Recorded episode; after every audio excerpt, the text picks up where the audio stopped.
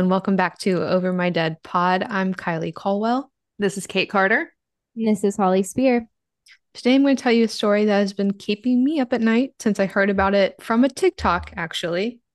But we have a lot to get through, so let's jump into June of 2011 at Indiana University in Bloomington, Indiana, to discuss the unsolved disappearance of Lauren Spierer. I'm very excited for this one.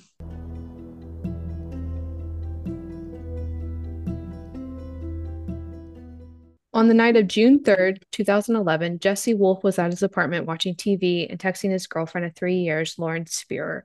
Lauren was at her apartment with some friends, drinking wine and watching basketball. As it was getting late, Lauren told Jesse she was going to bed.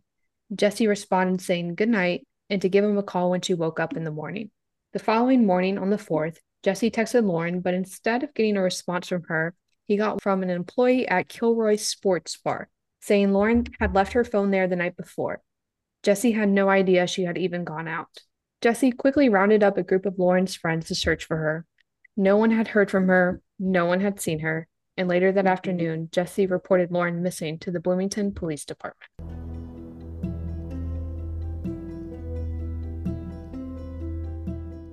So, just for a little background information on Lauren, she was born on January 17th, 1991, making her 20 years old at the time of this. Lauren grew up in Scarsdale, New York, with her sister and parents, Charlene and Robert. After high school, Lauren enrolled at Indiana University, majoring in textile merchandising. Lauren was very active in the Jewish community. She often volunteered in Israel for the Jewish National Fund, and she spent many summer camps at Camp Towanda in Pennsylvania, which is where she met her boyfriend Jesse. It's also where she met a bunch of good friends, including a friend named Jay Rosenbaum, who will come up in just a little bit. So now that we know a little bit about Lauren, let's go back to the case. The day after Lauren was reported missing, her parents arrived from New York. By the next day, Lauren was trending on Twitter. Celebrities like Kim Kardashian and Ryan Seacrest even tweeted about her. By the 6th, the National Center for Missing and Exploited Children led a search with hundreds of volunteers in Bloomington and surrounding areas but nothing of interest was found. By the 7th, the Bloomington Police Department executed a search warrant at Lauren's apartment complex, Smallwood Plaza Apartments, seeking security footage. From this security footage and witness accounts, police were able to piece together a timeline of the events from the night before.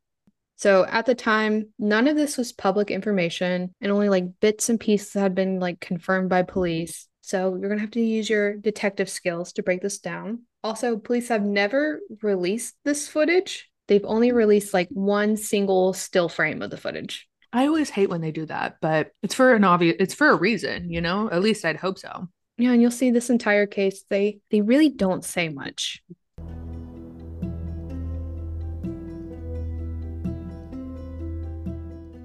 But they have figured out that at 12:30 a.m., after Lauren had texted Jesse saying she was going to bed, security footage showed her leaving her apartment with her friend David Rohn. We now know that Lauren and David walked two blocks north to 5 North Townhomes, which is the apartment that Jay Rosenbaum lived in. He's the friend from summer camp.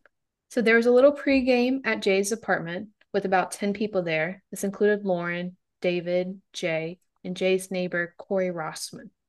At 1:46 a.m., Lauren was seen on security footage entering Kilroy Sports Bar.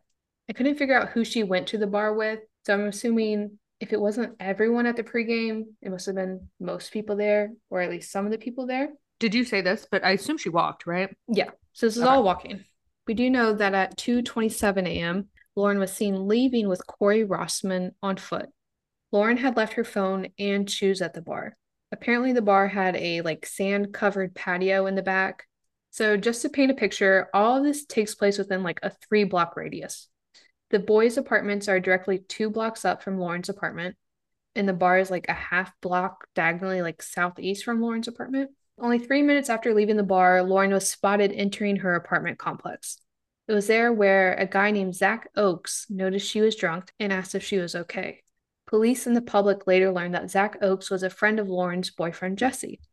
They also found out that Corey Rossman had no recollection of the night after this point, because according to Corey and his attorney, he doesn't remember anything after this because he was punched in the face. Oh, okay. Corey has never named who punched him or said anything about an altercation other than the fact he was punched. But a friend of his did tell a local newspaper, quote, he knows that he got into a fight with some of Jesse's friends in Smallwood, end quote. So Smallwood is Lauren's apartment complex. At 2:48 a.m., security cameras showed Lauren and Corey leaving the apartments and entering an alley between College Avenue and Morton Street, back alley between the buildings of the block where the boys' apartments are. Apparently, Lauren stumbled and fell twice, dropping and leaving her keys and purse in the alley during the walk. A few minutes later, the pair can be seen walking towards Corey's apartment with Lauren over Corey's shoulder, so he was carrying her at this point. Around 3 a.m., Corey's roommate Michael Beth said the two entered the apartment. According to Michael, they were both very intoxicated, and Corey had even vomited on the carpet at one point. Michael said he put Corey to bed, then tried to convince Lauren to stay over and sleep it off on the couch. Lauren refused and said she wanted to go home. At 3:30 a.m., Michael Beth called the neighbor and mutual friend Jay Rosenbaum, asking him to take care of Lauren. At some point, Lauren did walk over to Jay's apartment, and he noticed she had a bruise under her eye. Jay said Lauren used his phone to call two people who he doesn't know who they were, but that they didn't answer. Lauren then decided she wasn't done partying and left Jay's apartment. According to Jay, he watched from his balcony as Lauren walked away to the intersection of 11th Street and College Avenue. This intersection, while it's not exactly like the opposite direction of Lauren's apartment, it's not the way she came to the apartment, and it's just slightly out of the way. Yeah, It like it's not how she would get home. So if Lauren were headed home, I think, and if her mind was like clear enough to know where to go, she was going like the furthest route possible. But at this moment, she's also, from what we know, walking by herself, Walking by herself, very intoxicated. very, very late. So with no keys, purse, phone, barefoot, wearing black leggings and a white t-shirt, this was the last time Lauren was ever seen again. Searches continued for several days throughout Bloomington and surrounding areas, including nearby Lake Monroe, with nothing coming up. By the 9th, now six days since Lauren was last seen with no hints, Lauren's family offered a $100,000 reward. Indianapolis Colts owner and the Indiana University also contributed. It wasn't until after Lauren's family appeared on the Today Show and a segment about the case appeared on America's Most Wanted, police started releasing some information publicly. So this is when they started slightly releasing tidbits of the security footage, but at this point they really hadn't said much. They also only said that Lauren had left her apartment at 12:30 on June 3rd. They also announced they have 10 persons of interest. So these people included Jay Rosenbaum, the friend who saw Lauren last leaving his apartment, David Rohn, the friend Lauren went to the pregame with, Corey Rossman, the friend who walked Lauren home and then to his apartment, Michael Beth, who is Corey's roommate, and Jesse Wolf, Lauren's boyfriend.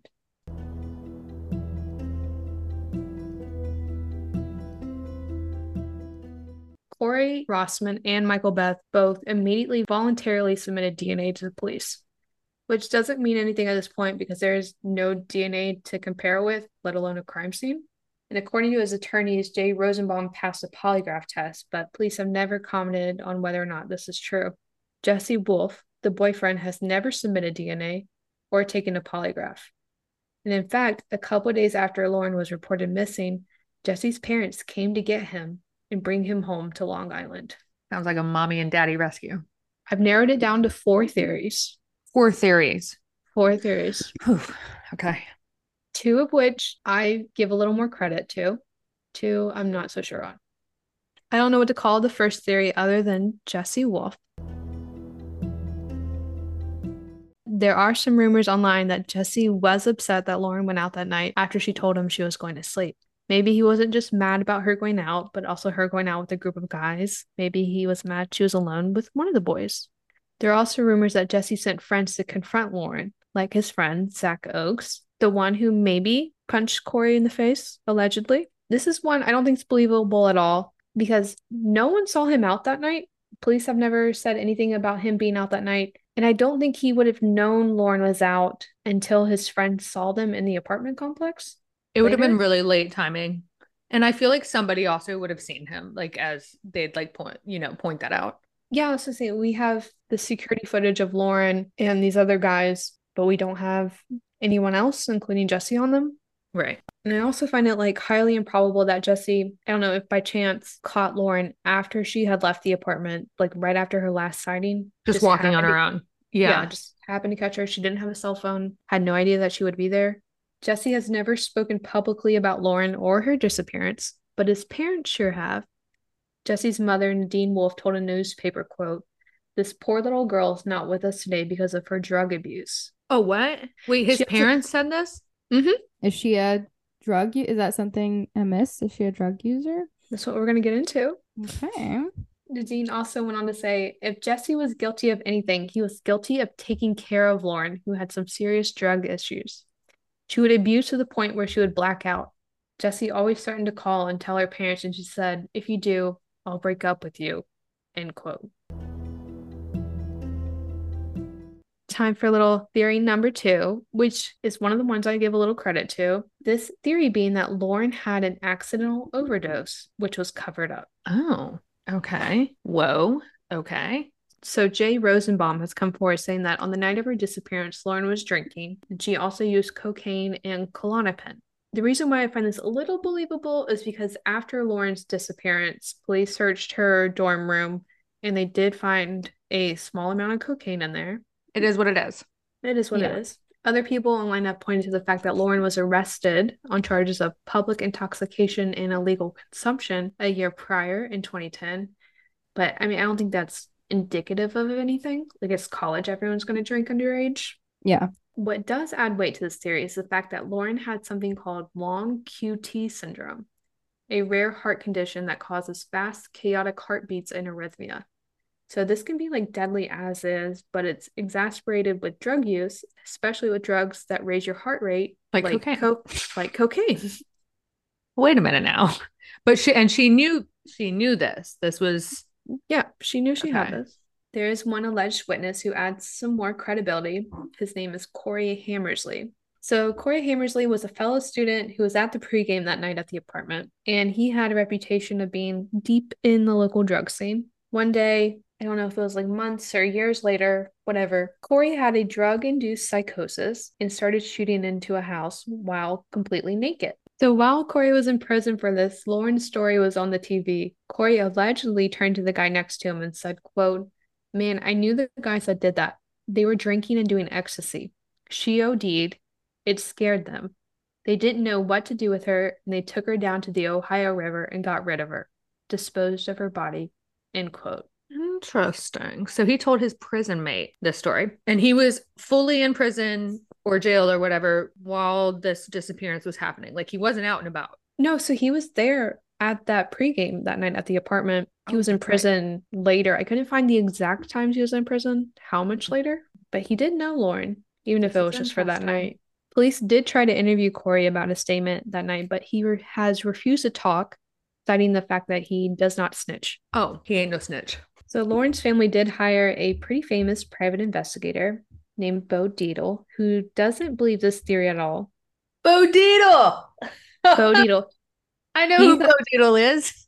Uh-uh. I figured you would. He comes up so much. Yeah, yeah, yeah. He is a private investigator. He's out of California. I think now at least. I don't know 10 years ago, but I know Bo Dietl. Interesting. He's a he's an interesting one. I'll tell you that. Mhm. He doesn't believe this theory of like an accidental accidental overdose and a cover up. But the only thing I could find why he doesn't is because he said of the drug prevalence on the Indiana University campus. I kind of took that to mean like people wouldn't think they'd get in trouble for their friend overdosing and dying because it's like a known issue. Yeah. I don't find that very credible. No, but I also college students could potentially think anything. So like yeah. I mean, maybe if they were also high, got scared, but or on ecstasy yeah. Yeah, that's true. If they were also under the influence. partaking. Yes.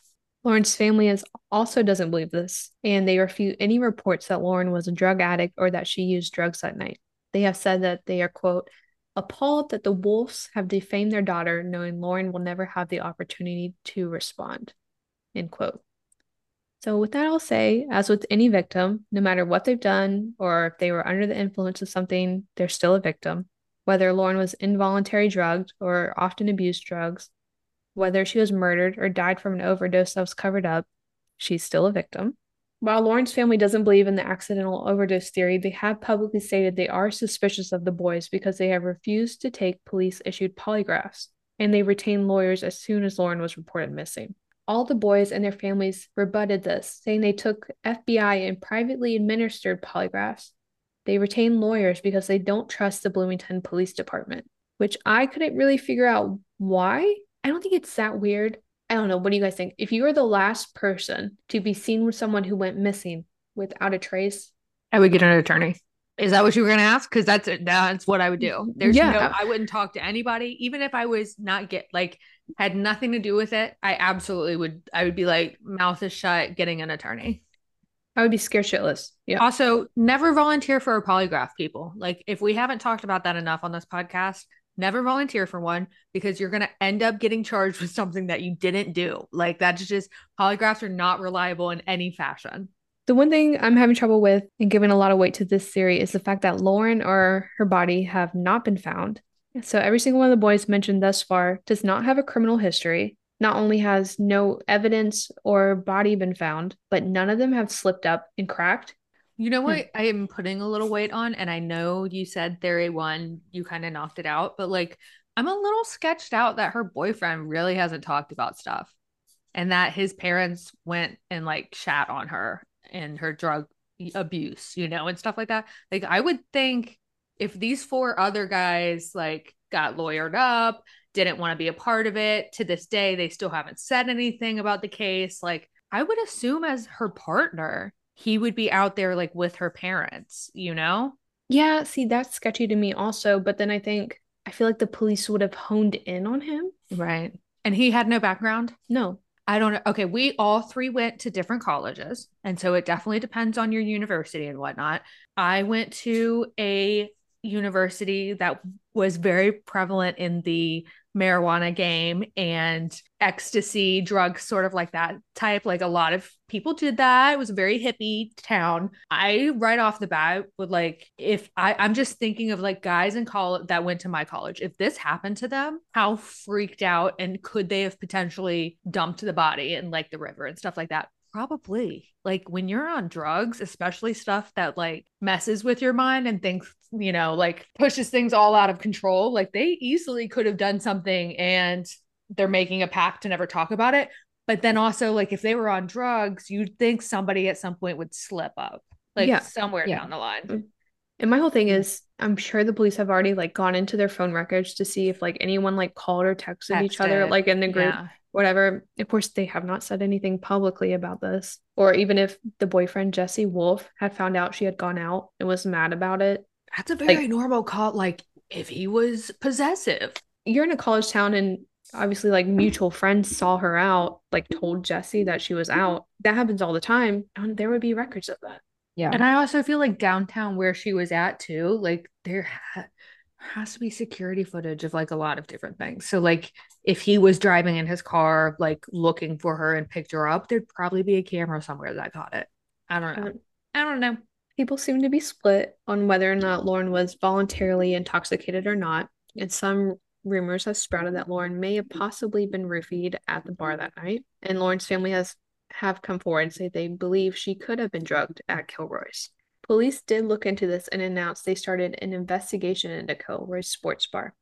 They ended up with just citing the bar for letting Lauren in with a fake ID. But police did start a checkpoint at the intersection of College Avenue and 11th Street where Lauren was last seen stopping cars and asking if they had seen her that night. They also showed drivers photos of a white truck that was seen on security footage traveling in that area within 10 minutes of Lauren going missing. Obviously, they know who her boyfriend Jesse is. They knew all the guys that she was seen with that night. Like they have their vehicle information. So I'm assuming none of their vehicles were spotted on security footage. But this white truck ended up being a dead end as the truck and driver were located and cleared. But by this point, almost a month after Lauren was seen, it seems like police and everyone searching have zero leads. Search groups searched nearby woods, alleys, abandoned buildings, and even the landfill miles south where the trash from Bloomington is taken. On June 24th, 2011, police gave their last media briefing. They said they finished interviewing Lauren's friends and families and concluded the briefing with announcing they are ending the searches. This was only 20 days after Lauren was reported missing. That's crazy. And this was 2011? Mm-hmm. So the very last thing we have gotten from police came in February of 2016. I will say it's not even the police. This came from the Monroe County judge. He told a local newspaper that anything that may have been discovered during the searches will remain hidden from the public unless criminal charges are filed. So while nothing has been made public about what they found, if anything, we can't technically say nothing's been found. But what we can do is try to decipher the police's movements in the case and who and where they look since then. Now we're going to get into theory number three, which is the stranger abduction. So this is another theory that the family isn't huge on, but their private investigator Bo Dietl is leaning towards. Bodito. Bo Dietl. Bodido. It's a fun name. Bodido. He's a, everybody needs to look him up. There's a lot of interesting things about him. So take this with a grain of salt, but Jay Rosenbaum reportedly told Bo Dietl that he watched Lauren leave and walk four blocks from his apartment and may possibly have seen an individual cross paths with her.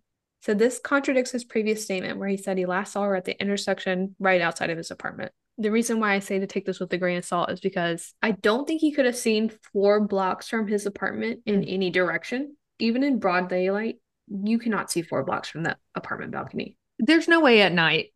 Let's just say that, like, impossible. I I can't. I'm really bad with telling distance. I have no idea, but I feel like at night, like past a block, especially if it's like woodsy, which it kind of looks like there's trees and what. I mean, there is. There's trees. there's trees, there's tall buildings. Yeah. I'm gonna go with bullshit. Police did look into a few people as persons of interest based off of these tips of a stranger abduction. Um, some of these aren't really worth talking about because it seems like everyone in Indiana got named at some point, like a local biker gang member who was accused of the crime by like a rival gang, ex boyfriends and girlfriends. One guy the police did talk about with some interest is a man named James McClish, a man who was recently released from prison for assault. So, at the time of Lauren's disappearance, James was living in a halfway house about 10 minutes away from that intersection. James also drove a white truck, like the one seen in the security footage. Hmm. So police did say that they found the driver of that truck and cleared him, but they never named who it was. Spoiler, they also cleared James, so I don't know if it like actually was James's truck. But James came into police's radar after several women came forward to report some things James had said. Allegedly, James made a comment saying, quote, You know what happened to Lauren, the same thing could happen to you. End quote. And he also allegedly said he killed Lauren and buried her on a farm in southern Indiana. James did pass a polygraph clearing his name, but police still ended up searching a farm, but this one was 20 miles north of Bloomington in Martinsville, Indiana. In January of 2016, police searched the farm, only ever publicly stated they were, quote, following up on leads and tips in Morgan County regarding the disappearance of Lauren Spierer. Local reporters found out the property was connected to a man named Justin Wagers, who was known as the local flasher, a great reputation to have in your small town. Yeah. Reporters saw police search the property with cadaver dogs, who reportedly indicated to potential evidence. Reporters also saw investigators dig up a few areas and tow away a white truck. So we have not heard anything about the search from police since it was conducted, but we can only assume there hasn't been anything of substance since, spoiler alert, no arrest yet. I looked it up because I was curious. Stranger abduction and murder make up like less than 10% of all murders. Really? I definitely thought it would have been higher. The number one category is actually obviously like romantic partners, Yeah. and the second is family members. Oh. Third is like friends, acquaintances, or whatever. Or just dead- someone you knew. Yeah, and dead last is complete strangers. Interesting. But it's not entirely unheard of or implausible. Lauren was alone, walking on the street very late at night, intoxicated and with no phone or a way to defend herself. So I do have one last theory. I don't know if you guys are ready. What if I said this wasn't the last time an Indiana University student went missing after leaving Kilroy's sports bar? Yes, I was waiting for this. Yes, yes. Holly doesn't know this. No. This is this is good. This is good stuff. Okay, go ahead, Kylee. Tell us what you got. On April 24th, 2015, Hannah Wilson had just finished her last college exam ever. Excited to graduate and start her new job, Hannah had a night planned out to celebrate with friends. Along with two friends, Hannah started the night drinking at home, then at a local hotel where one of the friends was staying. Around 12:45 a.m., the trio headed to Kilroy Sports Bar. However, before entering the bar, Hannah's friends realized she was too drunk to continue on with the night. Being good friends, they put her in a cab and sent her home. The cab driver later reported he saw her walk to the house she shared with a roommate. The roommate also reported hearing the front door open around 1 a.m., but she did not leave her room to see if it was Hannah or not. The next morning, the roommate woke up to find the front door wide open. She walked into Hannah's room and only saw her phone and purse on her still made bed, but no Hannah. Around the same time, police located Hannah's body in Brown County, about 30 minutes east of Bloomington. Good news is that the investigation had a conclusion within minutes, and that is because Hannah's killer dropped and left his cell phone at her feet. Police traced the phone to 50 year old Daniel Messel and went straight to his home, where he was found carrying a bag of clothing covered in blood. A search of his car also revealed a large amount of blood that matched Hannah's DNA. At Daniel's trial, we found out that he was at a trivia night at a bar a few minutes away from Hannah's house. We also found out that unfortunately, Hannah was bludgeoned to death. What we don't know is how the two crossed paths or what the motive even was. So my kind of theory is that Hannah did walk into her house that night. I guess went outside, like for a smoke or something, whatever. Went outside, and at the same time, just happened to cross paths with Daniel as he was leaving trivia. It's weird. He's never said anything publicly, so we don't really even know. But he was convicted and sentenced to 80 years in prison. After his sentencing, an anonymous victim came forward and told police that Hannah's assault resembled hers years prior. The victim said that Daniel offered her a ride, drove her to a secluded parking lot, beat, and sexually assaulted her. After the assault, the victim did report it to police who were able to obtain a DNA sample. I don't know why, after Daniel's arrest for the murder of Hannah, they didn't run the DNA to compare it to other unsolved cases. Mm-hmm. But they did after this anonymous victim came forward, and, and it was a match. He Daniel was in prison when he was also named as a rapist. Yep. Wow. He was then put on trial again for this assault and received another 15 years in prison. Police ended up locating five different women who had been harassed by Daniel. They have not stated exactly what they mean by harassment, so I won't speculate. I am going to have to shit on the police a little bit here because they knew about Daniel Messel mm-hmm. before Hannah Wilson was murdered. An inmate named David Hayden told his prison counselor and wrote several letters to the police and to the courts about d- things Daniel Messel had told him.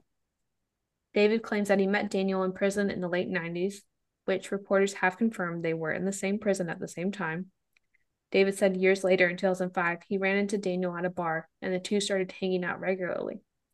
One night at a bar in Bloomington, David claims that Daniel confided that he would sometimes cruise students' apartments and sorority houses wearing the campus security logo on it.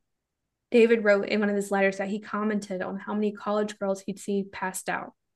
Daniel allegedly bragged about driving a drunk girl home, sexually assaulting her, and leaving her in someone's front yard. David Hayden also claims to have helped dispose of a woman's decomposing body in 2012. So this is one year after Lauren's disappearance. Davis said the woman had an Indiana University campus debit card and a driver's license with the name Rebecca. Lauren's older sister's name is Rebecca. And she needed a fake ID to get into Kilroy's. And a year after her death, her body would be decomposing by that point. David Hayden has stated he has pictures of the ID, the clothing, and the body in a safe place he's keeping for the police. When asked about all this, the Bloomington Police Department did not respond. Of course, they didn't respond. The Brown County District Attorney Ted Adams has described Daniel as having a zone of danger. This zone encompasses a square west to Walnut Street, east to Dunn Street, south to Kirkwood Street, and north to 10th Street. Lawrence Spierer was last seen on 11th Street, heading south towards 10th Street. Her apartment was almost directly in the middle of this zone of danger. The Brown County DA believes Lauren was a victim of Daniel Messel, having said the following quote, I have been consistent with my belief regarding Daniel Messel's possible involvement with Lauren Spierer's disappearance. I believe that, in my personal opinion, her disappearance is consistent with Daniel Messel's modus operandi. I'm not a part of the Lauren Spierer investigation. I'm sure there are theories and persons of interest. I additionally readily admit that I have absolute tunnel vision regarding Daniel Messel due to learning about him during my 16 months of trial preparation for Hannah Wilson's murder. I believe he absolutely could have been responsible for Lauren Spierer's disappearance. Before I ask y'all's opinion on Daniel being involved, I feel like this one's pretty likely. I don't think he would have been caught had he not left his cell phone at Hannah Wilson's feet. 100%. I agree. Yep. He did leave the DNA, at least with the one anonymous victim, but they had no one to match it to. He's had countless other victims, I mean, at least assault wise, and they had no idea he existed until he left his cell phone. I think it's very likely. Very likely theory. I believe it's him. I believe that the police haven't come forward though because there's literally no evidence. They have no body. They have, well, from what we know, you know, like Mhm. they have no body, they have no crime scene. She just was on a street and then she wasn't on a street anymore. So they can't say anything towards him since they don't have any evidence. But now that they have his DNA, I would say they need to start like checking places like our house, which they've probably already done, but he probably wasn't there. There's a, I feel like there's a good chance she was picked up on a street. She was in this zone of danger. Right. walking at night, whether she got into the car voluntarily or not. Right. It was just like perfect crossing a pass. Yeah. A college area like this, where it's apartments and bars, is a perfect hunting ground. It hmm. really is. I, I just don't like him. So, like, he gives me all the red flags. I definitely think it's Daniel. Thinking at the beginning of this case, I think I was thinking this was Hannah. And so I think I've actually heard the story of Hannah. Hmm. And that's what I was kind of trying to piece together. So, as soon as you popped him up on the slideshow, that's why I was like, oh, yes, this makes okay in my head. This makes sense. But this was later on. This was 2015. Okay. Mhm. Yeah. But I did not hear about the inmate, like the letters and everything, which I find that super suspicious, especially since there was a lot of information in it. I get it happens a lot with like inmates accusing other inmates if they have, you know, beef or issues of crimes or saying like, oh, hey, they've told me this, whatever, At they've confessed to me. it.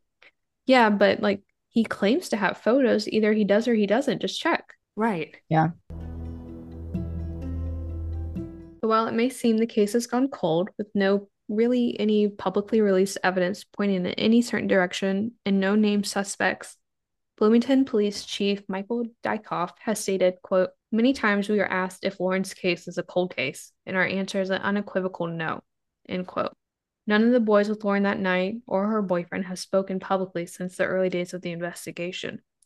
Lauren's family continues to post updates and important information on findlauren.com or on Twitter at news on Lauren S. Lauren's mom also shares posts about grief and the immense sadness and not having any answers related to the disappearance of her daughter.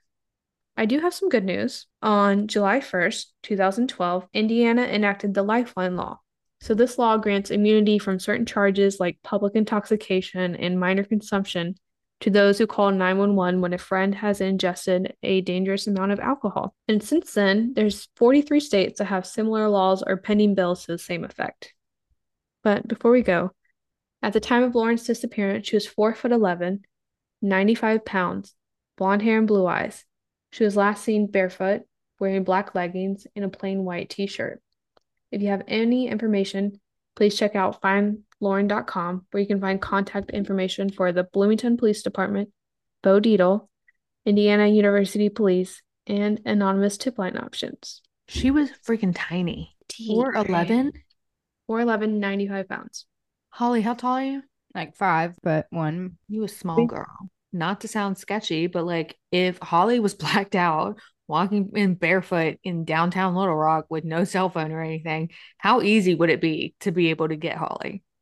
Yeah. I could scoop up Holly myself. Uh, Me too. Like we easily Yeah. on, on foot. I could take Holly on foot. Even a car and she don't even need her cell phone. She loses that shit everywhere. So like yeah. think about like if he was in a car, you know, how easy that would have been. She probably didn't even need to be coerced. I totally think it was Daniel. I do too. Yeah. I wish we knew more information about the guy that like leaked saying that he had info. Like I wish there was follow up on it. Who knows? Maybe there was. Like the police said, I mean, they said that we're not, we have more information. We're just not going to really release it until someone's charged. Well, are they even going to charge someone who's now has a prison sentence of 95 years or whatever it was? Yeah. I would hope I don't so. know. Yeah, I'd hope so. If it is him and they do believe it's him, at least name him Right. Yeah. at minimum. How sad is that though? Like there's a good chance they're not going to get closure on that. unless there's physical evidence. He's not going to say anything. I mean, he's he's already in there forever. So like if he gets charged with another thing, he might face death row at some point, you know. I feel like it is plausible that she did the whole drug thing. I don't know. It's I I could see it, you know, but I think it's really weird that no one has cracked. Right. Yeah. None of Yeah. his friends. But then again, they're college age, you know, they're not the kids from my last story last week that were babies.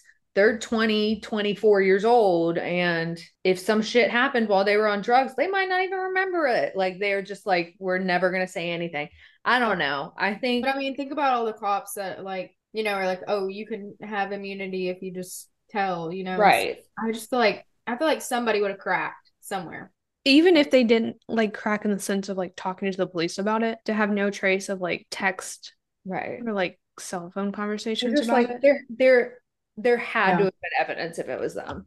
If you're Yeah. stupid enough to do that, you're stupid enough to like leave something behind. especially if they were also using drugs, which they probably were. It, it's very common for a friend group. I One mean, you person don't just doing sit it- around and watch one person do drugs, you know? right. And with that, thanks for tuning in to another episode of Over My Dead Pod. If you want even more information, including photos and sources of the case, you can check out our blog on overmydeadpod.com. Be sure to leave us a review wherever you're listening to this and check us out on social media at Over My Dead Pod. We'll see you next week. Bye. Bye. Bye.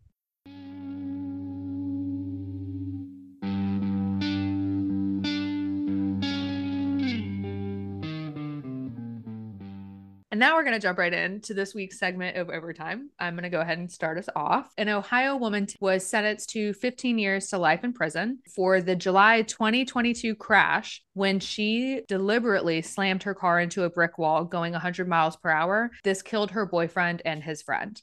This Ohio resident's name is Mackenzie Shirilla. She's 19 years old, and she was found guilty today on charges of murder, felonious assault, aggravated vehicular homicide, drug possession, and possession of criminal tools. Shirilla was 17 at the time of the crash, and this happened in Cleveland in a suburb of Strongsville. On that day, she made what the county judge Russo called a selfish, intentional, and cruel decision. There's only one person who's responsible for the pain of every person in this room, and that is you, Mackenzie, the judge said. Nobody else is responsible. The 19 year old was tried as an adult, as she should. Somehow was spared consecutive sentences in the case, even though what she did killed two people. Judge said that instead, the sentences for the deaths of the boyfriend and his friend would be concurrent.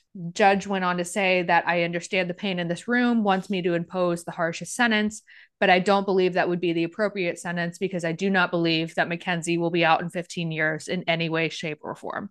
So, though she was sentenced 15 years to life, it seems like she will probably be in there for a long time. Something that kind of like makes me question everything is like she was driving this car, she had her boyfriend in the passenger seat, and then the boyfriend's friend was sitting behind in the passenger back seat.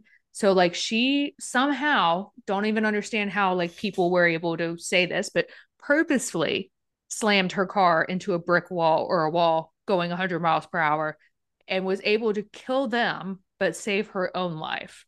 And it came out somehow in court documents that she had done it on purpose and that she was purposely trying to kill her boyfriend and his friend out of jealousy. Jealous of what? Don't know. I just don't know how that's like at what there had to have obviously been something that made her well, we don't know. Now I'm gonna assume possession of criminal tools would be go- her using the car as a weapon. It might go with the drugs. Like you can get usually it's like paraphernalia, but sometimes it's Yeah. some criminal tools for like a crack pipe. So there's a lot of there's a lot of interesting things in this story. I just heard of it today, had not heard of the crash, don't understand how she was able to save herself but purposely kill two others. Very mm. interesting, but according to the judge, they don't believe that Mackenzie will be out in 15 years, though her sentence is 15 years to life. I will not keep you updated on this one because I hope she stays in there for life. Yeah, if we're still going in 15 years, we'll give an update. Yeah, we'll let you know. We'll let you know in We have a killer on the loose, guys. I don't know. Maybe that's not news because wait a minute. there's a lot. so on August 5th, Rachel Marin, I think it's pronounced Marin, she's a 37 year old mother of five in Bel Air, Maryland. She left her home Saturday night. She went, she's a big like fitness fanatic. She went to go for a run on a trail. she didn't come home, so her boyfriend reported her missing. There were searches at the trail and they found her body. And I guess it was in a pretty bad state because police were immediately like homicide. This was homicide. Mm. And so they were asking people who were at the trail that day, you know, if they saw anything weird, saw anybody. They asked people who lived around the, the trail if they had like security footage on their houses. Nothing was really coming up. And then all of a sudden, this past week, they announced that they had a DNA match to a suspect of a home invasion and assault that was in Los Angeles. Excuse me. On, on the, the other side. Literal other side of the country. There's security footage of this man leaving the house. So they have video footage of this man. They have his DNA they do not know who he is. Wait, leaving, they have footage of him leaving what house? The house where the home invasion and rape was in Los Angeles. In LA. Okay. okay. In LA. They have like a ring doorbell. You can, if you Google Rachel M O R I N, you can see the video of him like leaving this house um, shirtless. But he's described as five foot nine, 160 pounds, a 20 to 30 year old Hispanic male with dark hair and a muscular frame. And what's scary is police think that he may be responsible for violent crimes across the country, obviously. Oh. I don't know if that's they have like possible links or if that's just the vibe. Shout out to CODIS and DNA matching. That and that's like if you really look into that story, I mean, I know there's not much out right now, but she has like multiple kids. Like she's a mom, so she's got like multiple kids, full five family, kids. five kids. Yeah, like it's very sad. Okay, so July 2020 in Connecticut, police were called for a home check of a person that was believed to be missing. Police would later find out that the woman had requested a month off from work. Police searched for her for two months. Um, her name is Rachel S E B E T L E L A. Sebeleta. Um, I think her family is from South Africa, so I think that's um, maybe where the last name comes from. It's really hard. I'm not even going to try to say it. She was reported missing when she stopped communicating with her boyfriend in New York, stopped communicating with her roommate and her family from South Africa. Investigators would then learn of a relationship between her and someone named Miles Johnson. On September 12, 2020, a hiker in Black Rock State Park would come across the headless body of a woman wrapped in blankets and a garbage bag. Feet, legs, and wrists were bound with duct tape, and the body turned out to be Rachel. Two people are being prosecuted for her murder. Cassandra Nazario was sentenced to 25 years in prison for the stabbing and beheading. She has a co conspirator, Miles Johnson. Nazario, I think that's how you say it, cooperating with police and has testified against Johnson. And this month, on August 2nd, Johnson was convicted of first degree burglary, tampering with evidence, conspiracy to commit burglary, and conspiracy to commit tampering with evidence. The motive seems to be that there was a relationship between Rachel and Miles Johnson. And police discovered that Nazario had, I guess, the girlfriend of Johnson had found out about the relationship. And Johnson told investigators that he and Nazario were together. Investigators looked through the phone data and tracked down that they were together before she was missing. Shows that their phones were at the Black Rock State Park area for 12 minutes, which is where the body was found. A forensic unit swept Rachel's apartment and found evidence of blood in the bathroom, kitchen, and a box of garbage bags similar to the bags the body was wrapped in. You, I feel like we could do a whole podcast on that. A beheading? Beheading. Yeah, it was not that much. I had to search really hard for like what the motive was behind the killing because it was basically a couple, man and a woman. And of course, Rachel was just someone that looked pretty random until I found that about the phone evidence that was in court. So interesting. Just hadn't heard of it. It's in Connecticut. So what's the jump from having a side check to murdering her with your girlfriend?